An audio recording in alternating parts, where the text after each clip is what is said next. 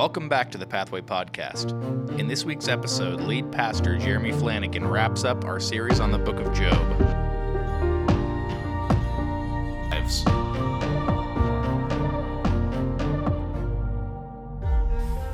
Well, I hope you've had a good week. I know with a lot of, uh, you know, our kids being back in school and teachers being back at it, college students being in town, new ones here on campus, and everything ministry wise really getting kicked off uh, here pretty soon uh, with all of our uh, youth and teen ministries this week and s- small groups here coming up in a couple. And so uh, it's a fun time of year. So I love this time of year. There's a whole lot of activity. And if you're new here and you're not sure exactly when things are happening or where things are happening and you've got a question about getting plugged in and being you know involved know this there's a lot of other new people around you too and so you may say why didn't that jerk you know and say hi to me and invite me or something? Well they may be new too all right?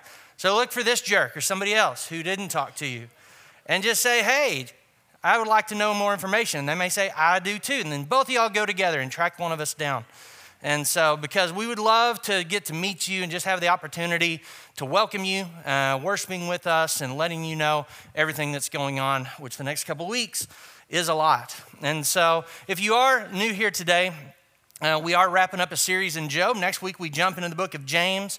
And we're going to live in the book of James for 12 weeks. And it's kind of broken up into kind of three different series within it.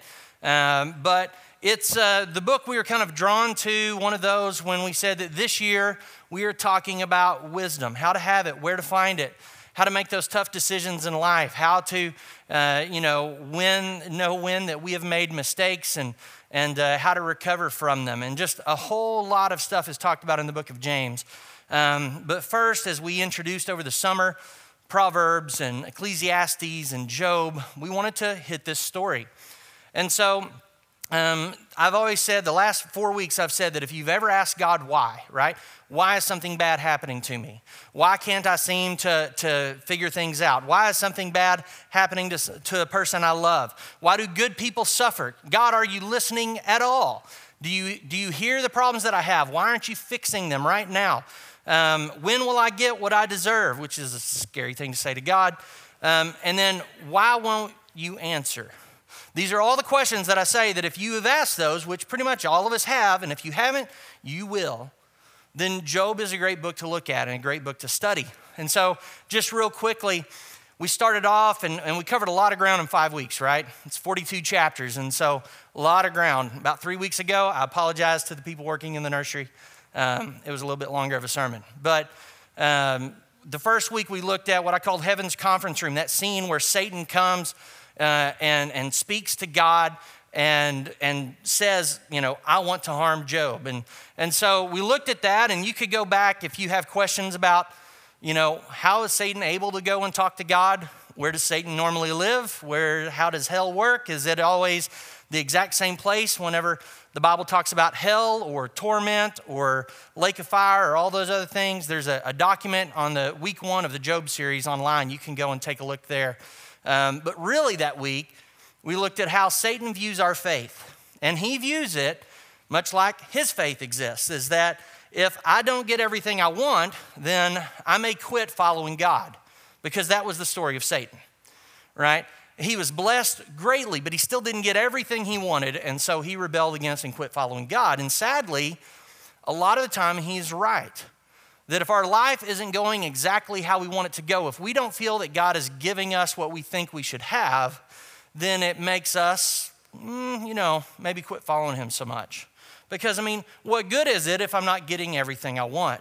Uh, the next week, we looked about how to respond to trials and really looking at that hard question of why do bad things happen to good people? Um, and diving into that, one of the most difficult questions to answer. Um, the week after that, was why karma, the, the kind of that concept of karma makes sense to us, but it is not absolute truth. Um, and I, will go ahead and throw that definition up. I, have shared it the last couple of weeks. Karma, if you're not familiar with it, sometimes kind of we know the idea, you know, oh, that, you know, uh, you know, they deserve that, you know, that's just bad karma, those things. But the idea of karma is a religious concept where uh, in Sanskrit, the, the language it, it originated in means an action, a work, or a deed and ultimately their law of effect and consequences. And so it refers to a principle um, where the intent and actions of a person, the cause, then influence the future of that individual, the effect, both in this life and in their belief of reincarnated future lives.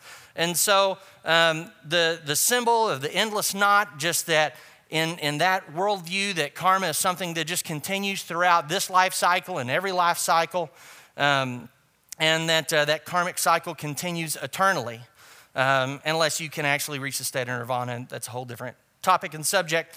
But both of those ideas that a lot of times people get to, um, both from answering the question of why do bad things happen to good people, and sometimes we find safety in the thought that, well, every bad thing that's happening to me, that God has a specific reason, that He wants that to happen to me, so He will do something good on the other side.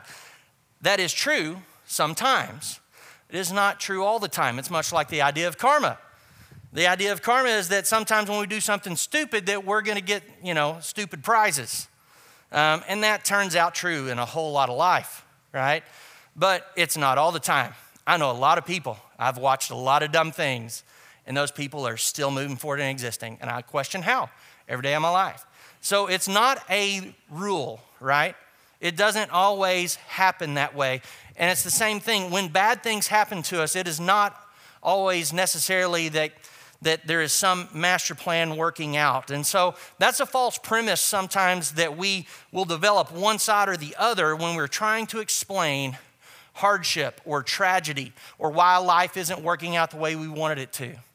And so, either the idea that everything and all suffering is a result of sin, the idea of karma, or that whatever bad is happening, that God is making that happen or allowing that to happen for a specific reason. The scripture tells us that all things, you know, work to good to those who are called according to his purpose. And I gave you examples a few weeks ago of how some bad things that happened in my life, sinful decisions by other people that resulted in hardship for me, that ultimately, because I followed God and because I tried to let him use those things to help me grow, that God has made me more empathetic in certain situations. He has made me more able to deal with certain tragedies or certain hardships or sins that people struggle with.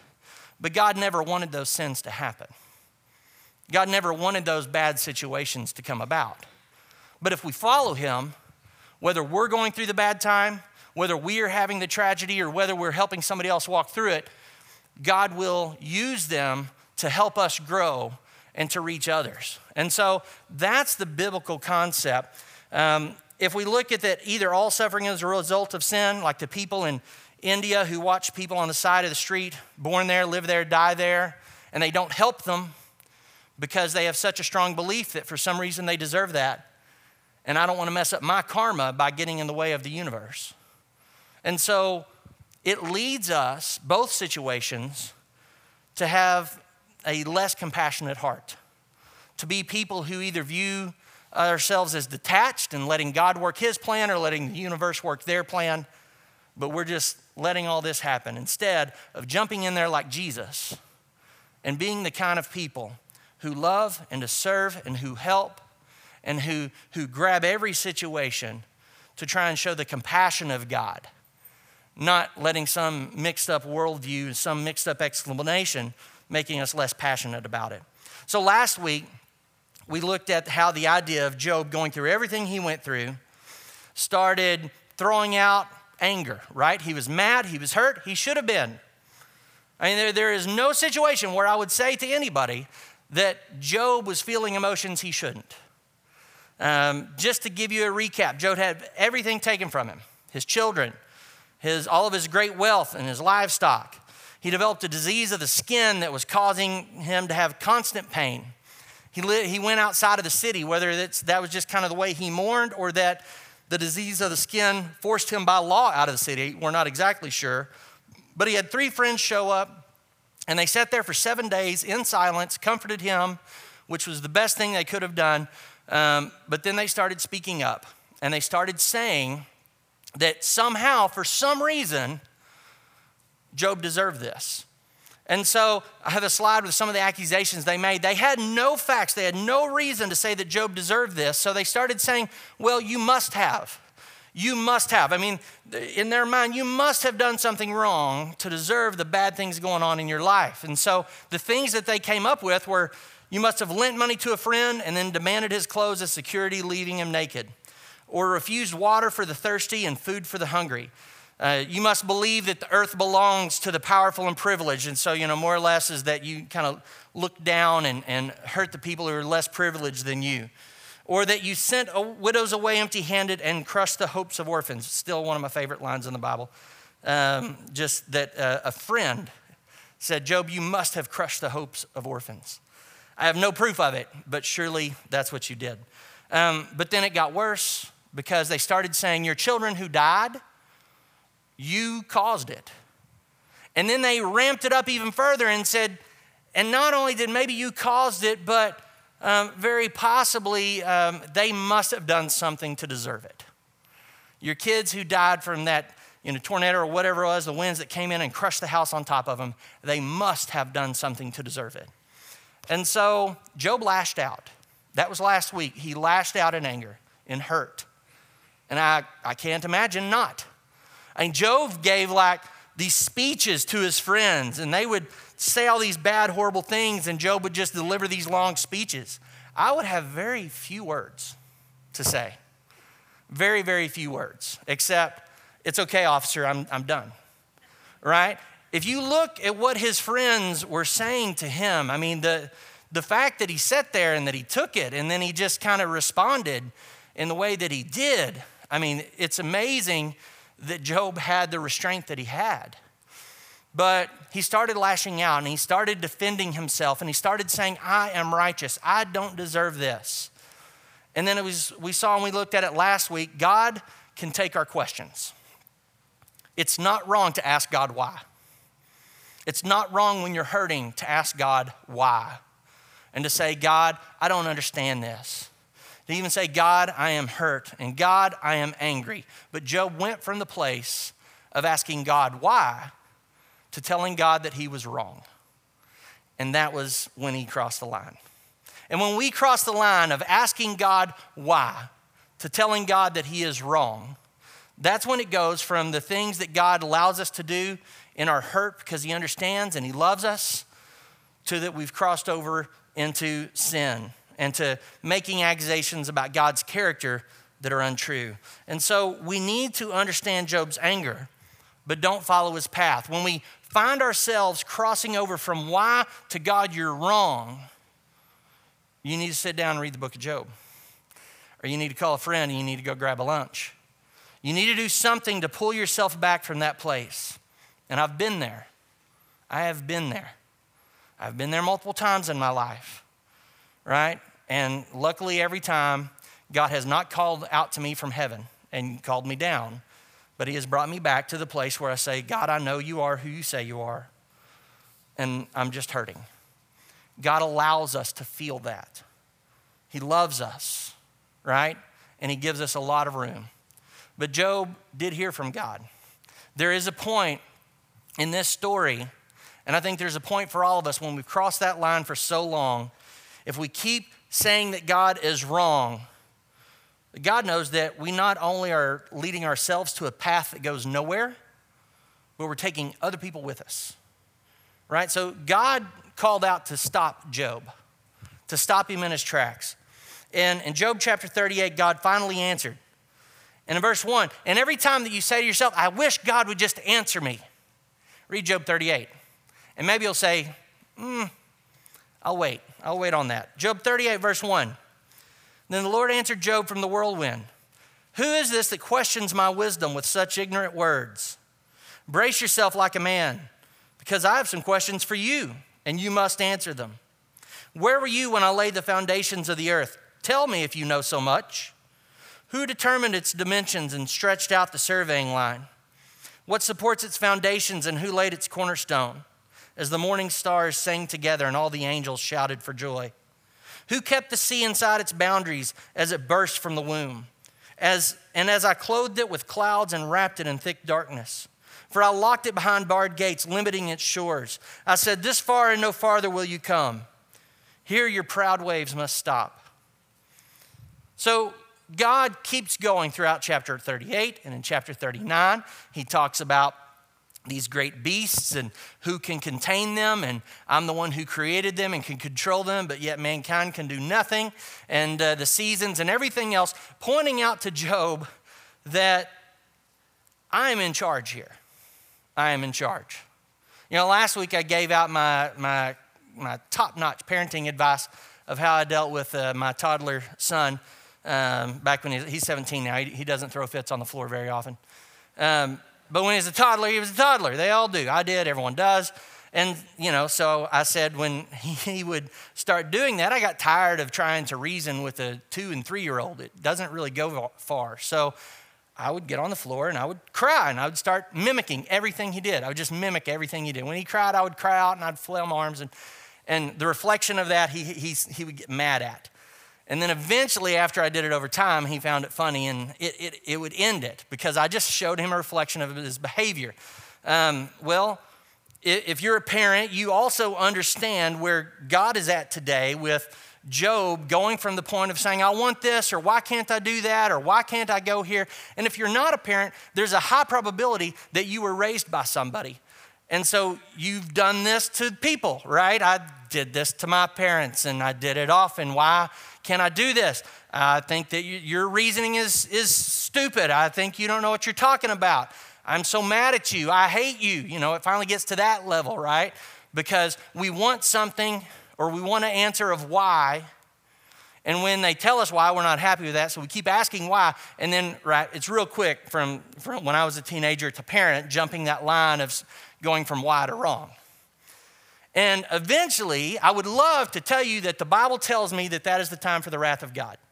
But that's not how God responds here. It's how I do as a parent, sinfully and wrongfully in some ways at times. But, you know, that's when the parent starts saying, you know, I'm the mom or I'm the dad, and you don't, you know, you just have to listen. And I mean, Luke's heard it all. Parenting tip uh, we don't really do this anymore because Luke knows it's coming, and so he's got smart enough to quit. But like when he keeps questioning me, I'm saying, all right, let's talk this out. And at that point, he's like, no, no, no, no, we're good. Because when I say let's talk this out, he knows that we're going to spend like 30 minutes in the living room with me sitting on the couch and him sitting there on a chair in the middle of the room while we talk every bit of minutia of every decision that was made and everything that was discussed. More or less, I use boredom as my tool now. When he was when he was younger, I used, you know, me throwing a fit. Now I use absolute boredom. You're in here, and if you've been here long, you know I can bore you. And so it's very effective. But um, Job was at that point of why, why, why, you're wrong, and even almost to the I hate you point, right? His wife was there. And I don't blame her feeling that way either. She lost all her kids, and her husband was probably dying in her mind. And so God answers but he never answers why. When you read the book of Job, and Job has all these questions of why, and I don't deserve this, and I am righteous, and, and I, there is nothing in the scales of justice that deserve me going through this today. Of all the why questions, when God finally speaks audibly, he never answers why. He simply tells Job who he is. Now, there, there's a lesson there, and, and we'll hit that. But asking why and staying there forever is, is natural. It comes natural to us when we're hurting. But staying there leads nowhere. If you get an answer, great. If you don't get an answer, keep asking. But eventually, you have to move on from that. When we don't move on from that as individuals, we get to the place where Job did naturally, where we start saying the people who aren't answering us, God or other people we love, are wrong. The people who aren't fixing my problem, who have the power to do so, they're wrong. Staying in that place where instead of picking ourselves back up and trying to move forward and just asking why forever doesn't get us to any place we want to be. And so God called Job out, and he started in on this. And then he continued in Job chapter 40. Then the Lord said to Job, Do you still want to argue with the Almighty? You are God's critic. Do you have the answers? And Job replied to the Lord, I am nothing. How could I ever find the answers? I will cover my mouth with my hand. I've said too much already. I have nothing more to say. One of the next steps on the back of the connection card today is asking that question of when we are reminded of God's sovereignty, um, how do we respond? Job was humbled, right? And today, when I talk about the sovereignty of God, I want you to understand that I'm not saying that God controls our choices. And there's a, a, a very strong view within Christianity that God determines who can and cannot go to heaven or hell. I agree with that in the sense that God sets the rules, He is completely sovereign. This is His world, this is his universe. He created all of it. God created everything that we are a part of today, and He is in control of it. And so He is in control of who goes to heaven or hell, but by the nature that He set up the rules, we broke them as mankind. We introduced sin into His creation. When we did that, that we all fell under the same penalty to where our destination is not staying in the perfect world He created, but death. And that at that point of death, that we either enter eternity and go to heaven, or we enter torment. And so God set those rules, and they are His rules, and we cannot change them. We cannot get around them, we cannot get past them. He is 100% sovereign. But in that sovereignty, He said, Here is the situation that I built, you destroyed.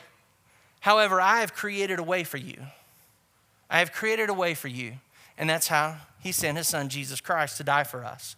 And so, in God's sovereignty, that He is in complete control, but He still gives us, we have to choose with everything in life. And the most important of those being whether or not we choose to believe that He is our Savior and He is God, and we choose to believe that and accept His salvation, or we choose to reject that. That's the most important of the decisions, but all of our decisions are ours to own and ours to own up to. And so, here, when when Job was faced with the sovereignty of God, realizing who he was, how great he was, that, that he was questioning the one who created the world he lived in, and questioning a perfect God's thought of justice and right and wrong. When Job realized, and it was brought to him by God himself, that this is what you're doing, he humbled himself. Yet, so oftentimes, we go a different way, we go a different direction.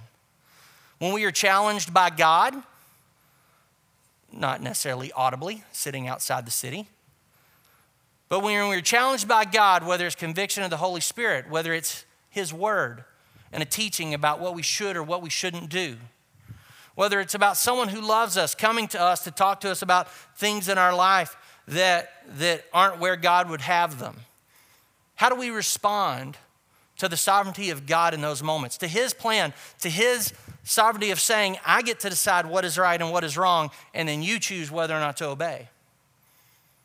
But you don't get to choose whether what I say is right is right. And you don't get to choose whether what I say is wrong is wrong. That, that's mine. That's, that's God, that's His. So our choice is whether or not to accept and to follow.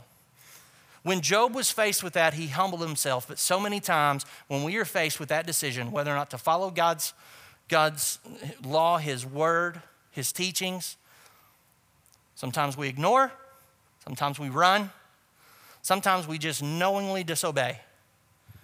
Sometimes we argue and say, Well, God is wrong here. We go from asking God, Why do you say these things that I don't agree with? to saying, I've come to the conclusion that my scales are more correct and accurate than yours. And so, Job however, being the, the man that he was, the man that God bragged about earlier in the book, humbled himself. He humbled himself and said, I have said too much already. I have nothing more to say. Which, if you learn nothing from the book of Job, if his friends had adopted that early on, would have been better. If Job had adopted that early on, would have been better. And so, if you can't figure out what else to do in life, remember yourself, Job 45. I have said too much already. I have nothing more to say. And there's a really good chance that's the right decision in that moment. Now, God kept going. God kept going. You know, and as a teenager, I remember telling my parents, okay, okay, yeah, I get it, I get it. And then they kept going. And I didn't like that, but they had the right to. Obviously, they were my parents, and they had chosen not, not only to have me, but not to kill me many, many different times over. And so God kept going a little bit, and he said in verse 6 of chapter 40 Then the Lord answered Job from the whirlwind Brace yourself like a man, because I have some questions for you, and you must answer them. Second time God told him this. Will you discredit my justice and condemn me just to prove you are right? Are you as strong as God? Can you thunder with a voice like his? All right. Put on your glory and splendor. Put on your big boy pants, right? That's uh put on your glory and splendor, your honor and majesty. Give vent to your anger. Let it overflow against the proud. Humiliate the proud with a glance. You know, if you're so good at justice, then why don't you just take care of all the problems in the world? Walk on the wicked where they stand, bury them in the dust, imprison them in the world of the dead. Then even I would praise you, for your own strength would save you. God just reminded Job, all right, you said you said too much. Agreed. I just want to make sure you understand. Not the answer, because I'm not going to give one to you. I'm not going to answer your question. I'm going to answer the question that matters Who is God? Who am I? Right in the Old Testament, when they're said, Who do I, you know, when, when God was giving commands and they say, Who am I to say gave these to me? And and the words they use are I, you know, I am. God just is. This is His. And we choose whether to have faith in that God or not. And when we choose to have faith in God, then the decision tree keeps going. Do I wake up today and do I choose to follow what that God says or not? And when I choose to do that, guess what I have to do afterwards? I have to go to the next decision and decide well, am I going to choose to follow him in the next one, and the next one, and the next one? When I mess up, am I going to choose to back up and try and fix things as best I can? Sometimes I can't fix a thing. All I can do is repent. Just tell God I'm sorry. Tell people I've hurt I'm sorry. And then decide what I'm going to do with the next decision. But the first one is to decide whether or not we're going to accept that God is who He says He is right? And then whether or not we're going to follow.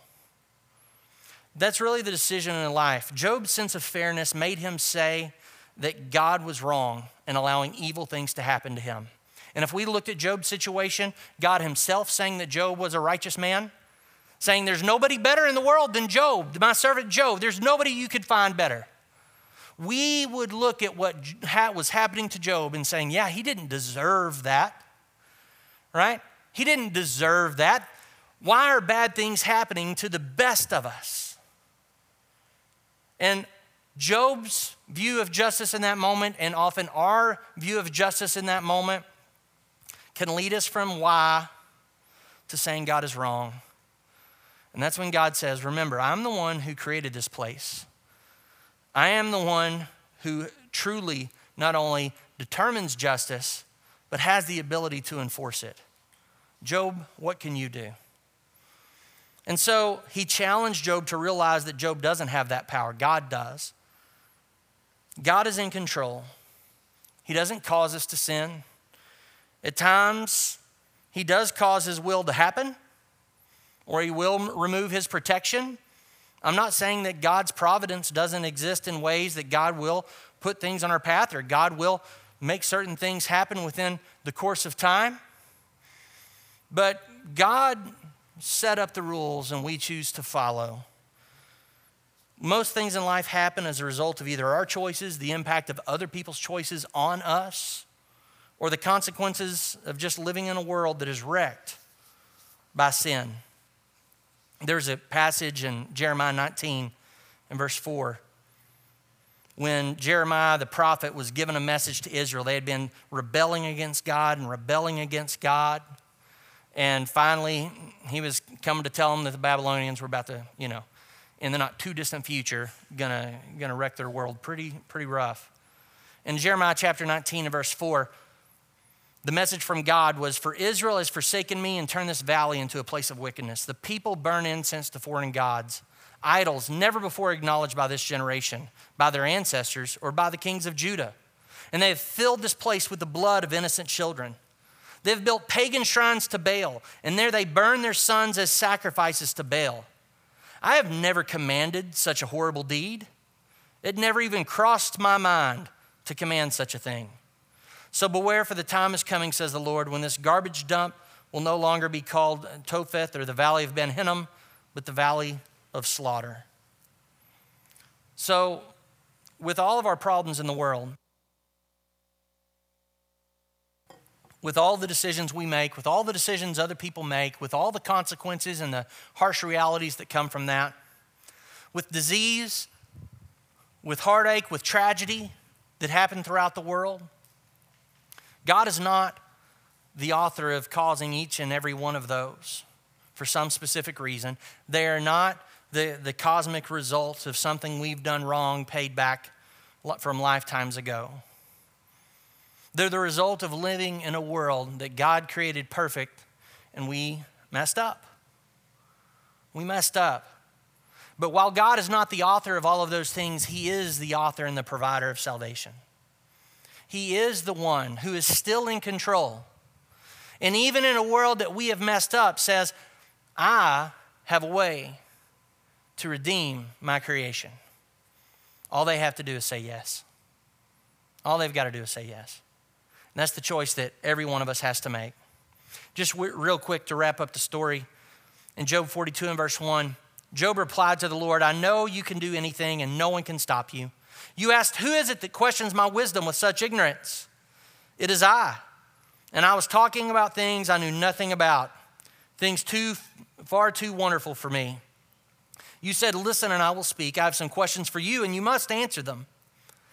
Verse 5 Job said, I had only heard about you before, but now I've seen you with my own eyes. I take back everything I said, and I sit in dust and ashes to show my repentance. Not only did God not answer Job's questions of why, he just reminded Job of who he was. Job didn't answer any of God's questions because he couldn't. He didn't have the answers. He could try, but he knew that that was futile because he didn't have the answers. He just replied back saying, I accept who you are. I accept who you are and what I don't know. And I'm going to follow you. I'm going to follow. Job could have gone back to asking God why, but God didn't really give him the time. You'll see here in a second. But Job wasn't going to go back to saying that God was wrong. Why? Because he was a person who believed in God and who followed God, who got pulled into this trap of pain and agony and misery and frustration and questions and not knowing what the future looked like, wanting, you know, people around him saying, I, I want to die. You should want to die. This is horrible. It's not worth going on. Job got pulled into that pit of despair and in that time started saying, I've been worshiping you, God, but I just think you're wrong. And he snapped back and he snapped back quick. And there were probably still times in life that Job asked why. We all will. We all do. But he didn't go back to saying God was wrong. In that, in verse 7, after the Lord had finished speaking to Job, he said to Eliphaz the Temanite, I'm angry with you and your two friends. And here's the thing Job went from saying why, asking why, to telling God he was wrong. And I, I mentioned this last week. God said, For you have not spoken accurately about me as my servant Job has. So if you ever question whether or not we can be hurt and frustrated and tell God our feelings and tell God what we want, even if the, in those moments we sometimes cross that line, if we step back and we accept who God is, this is what God said about Job. He said, You have not spoken accurately about me as my servant Job has. So take seven bulls and seven rams, go to my servant Job, offer a burnt offering for yourselves, because you're horrible, horrible friends. My servant Job will pray for you, and I'll accept his prayer on your behalf. I will not treat you as you deserve, for you have not spoken accurately about me as my servant Job has. Obviously, I added the horrible friends part, but it's accurate. So Eliphaz the Temanite, Bildad the Shuhite, Zophar the Naamathite did as the Lord commanded them, and the Lord accepted Job's prayer. Job, even lashing out in pain and in agony, God said, You've still at least spoken right about me. You were just hurting. I understand that. And I'm going to accept your prayer even above the others who are here because their self righteousness didn't have much of an excuse. And they were making accusations about you that they had no proof of and mis, mischaracterizing my character. And so, in the end, in Job 42 and 10, it says, When Job prayed for his friends, the Lord restored his fortunes. In fact, the Lord gave him twice as much as before. And it talks about living for multiple generations and seeing his grandchildren and their children and how much of everything that he had. Obviously, Job would have given up all that future wealth to keep what he had before and not experience that pain and that loss. And trust me, this is not a wealth and prosperity sermon. Because I've already told you that every bad thing happening to us is not because God is just going to open some windfall later to make it all better. Not here. But when we look at the scope of eternity, that's exactly what God does.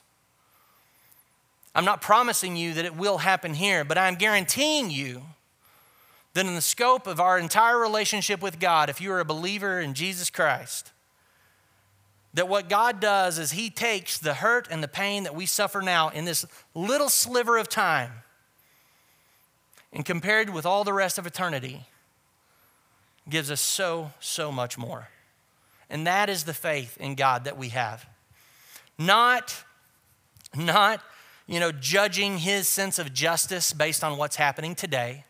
Definitely not basing our sense of God's justice based on whether we deserve it or not. Because we all put the thumb on the scale of we're pretty good people, right? And we really believe that we are. We can justify ourselves. It is amazing. If we could harness that talent in justifying ourselves and put it to any other area of life, we'd all be billionaires. But at looking at God and saying, I want to know why. Sometimes I'm going to keep asking why. But even when you don't answer, I know who you are. I'm going to trust who you are. And I'm grateful because I know what the future holds. If you're here, you've never trusted in Jesus Christ as your Savior. If you've never, multiple times today, I've mentioned, I've talked about that, that ultimately what the choice in life is, that really the only choice that, that matters. Eh, there's tons that matter. That's a wrong statement the one that matters the most, all the other choices combined together don't equal it, is the choice about whether or not that you're going to believe in Jesus. Whether or not that you're going to listen to God. And when God tells you who He is, right? Through His Word, spoken by Himself, spoken by His Son, spoken by His prophets, spoken by historians, spoken by uh, the apostles, spoken by other writers. When God tells us who He is, and when the Holy Spirit knocks on that door of your heart and your conscience and tells you you have a choice to make to accept who God is or to reject Him, what I pray is that we all come to that decision in that place with the humility of Job to say, I accept who you are, even if I don't understand. Even if I don't have all the questions answered, I accept who you are. Even if I still ask why and I still want to know, even if right now I'm still teetering with some of those decisions of, of, of I might think that my decisions are, are more right than yours, God. I'm not going to say you're wrong, I'm just saying mine are more right. You know, even if you're still struggling with those things, at some point you have to make a it's a binary choice. Yes, I believe that God is who he says he is. Jesus did what he said he would do. And if I just accept that, that he will give me an eternity in heaven. We accept that or we don't. And that is your choice to make. God's sovereignty doesn't give you another way, He set up the rules. But He gives you the choice, and that's one we have to make. And if you haven't made that, I would love for you to ask about or make that decision today.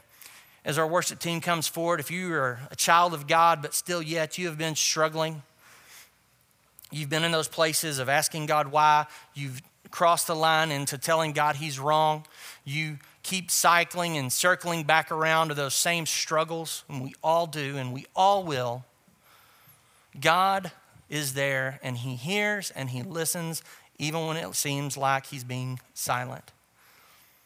I can't fix every problem, but I can show you Scripture. And in the moment, sometimes that Scripture doesn't give us the answer we want or it doesn't even give us the comfort we want, but continually reminding ourselves of who God is doesn't happen as quick and as clear as God speaking out of a whirlwind, right?